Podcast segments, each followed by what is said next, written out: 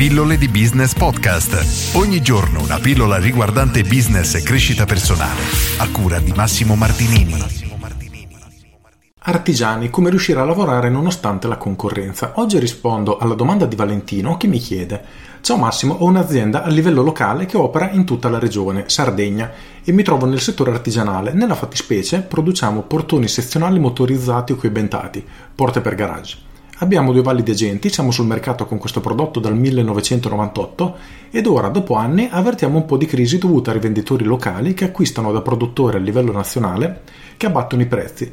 Noi, essendo degli artigiani, abbiamo prezzi ovviamente più alti e l'unico motivo per cui attualmente veniamo preferiti è l'assistenza che forniamo e la vicinanza, anche se ormai anche i rivenditori locali la forniscono anche se in tempi più lunghi. Vorrei un tuo consiglio su come evolvere la mia attività, grazie per i tuoi ispiranti contenuti, un saluto Valentino. Allora, grazie dei complimenti Valentino, questa è una situazione molto tipica che hanno molti artigiani, soprattutto quelli che sono nel mercato da tanti anni, come nel tuo caso.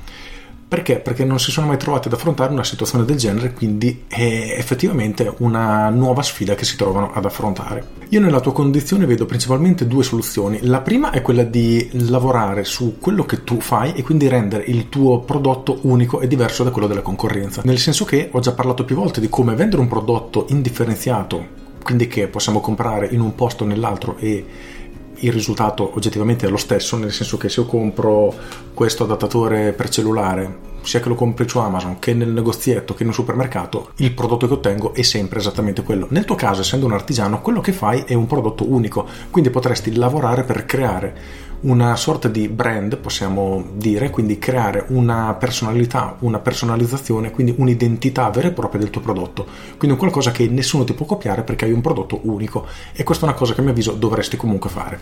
La seconda soluzione che vedo, e tutto sommato direi che una non esclude l'altra, quindi le puoi applicare entrambe, è quella di specializzarti, tra virgolette, venderti come l'assistenza più veloce della Sardegna, ad esempio. Se è un servizio che riesci a garantire, quindi sei oggettivamente più veloce di chiunque altro, potrebbe diventare un tuo punto di forza e addirittura potresti andare a fare assistenza a clienti che non hanno il tuo prodotto per in futuro magari fargli un upgrade, quindi vendergli, sostituirgli la loro serranda, la loro porta del garage con la tua. Quindi può essere un ottimo modo per entrare in casa di queste persone.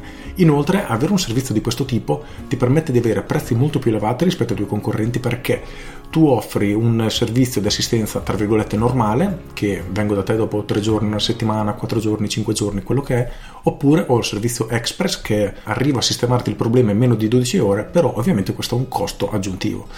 E la cosa interessante è questa, che molte persone, pur di avere una cosa in maniera molto veloce, saranno disposte a spendere di più e non si faranno troppi problemi riguardo al prezzo, quindi può essere sicuramente un'arma che puoi utilizzare. Quindi, ricapitolando: uno, crea un'identità al tuo prodotto perché ti permetterà davvero di continuare a differenziarti dalla tua concorrenza, e in più gli puoi abbinare la seconda cosa che dovresti andare a integrare, ovvero la tua assistenza super veloce.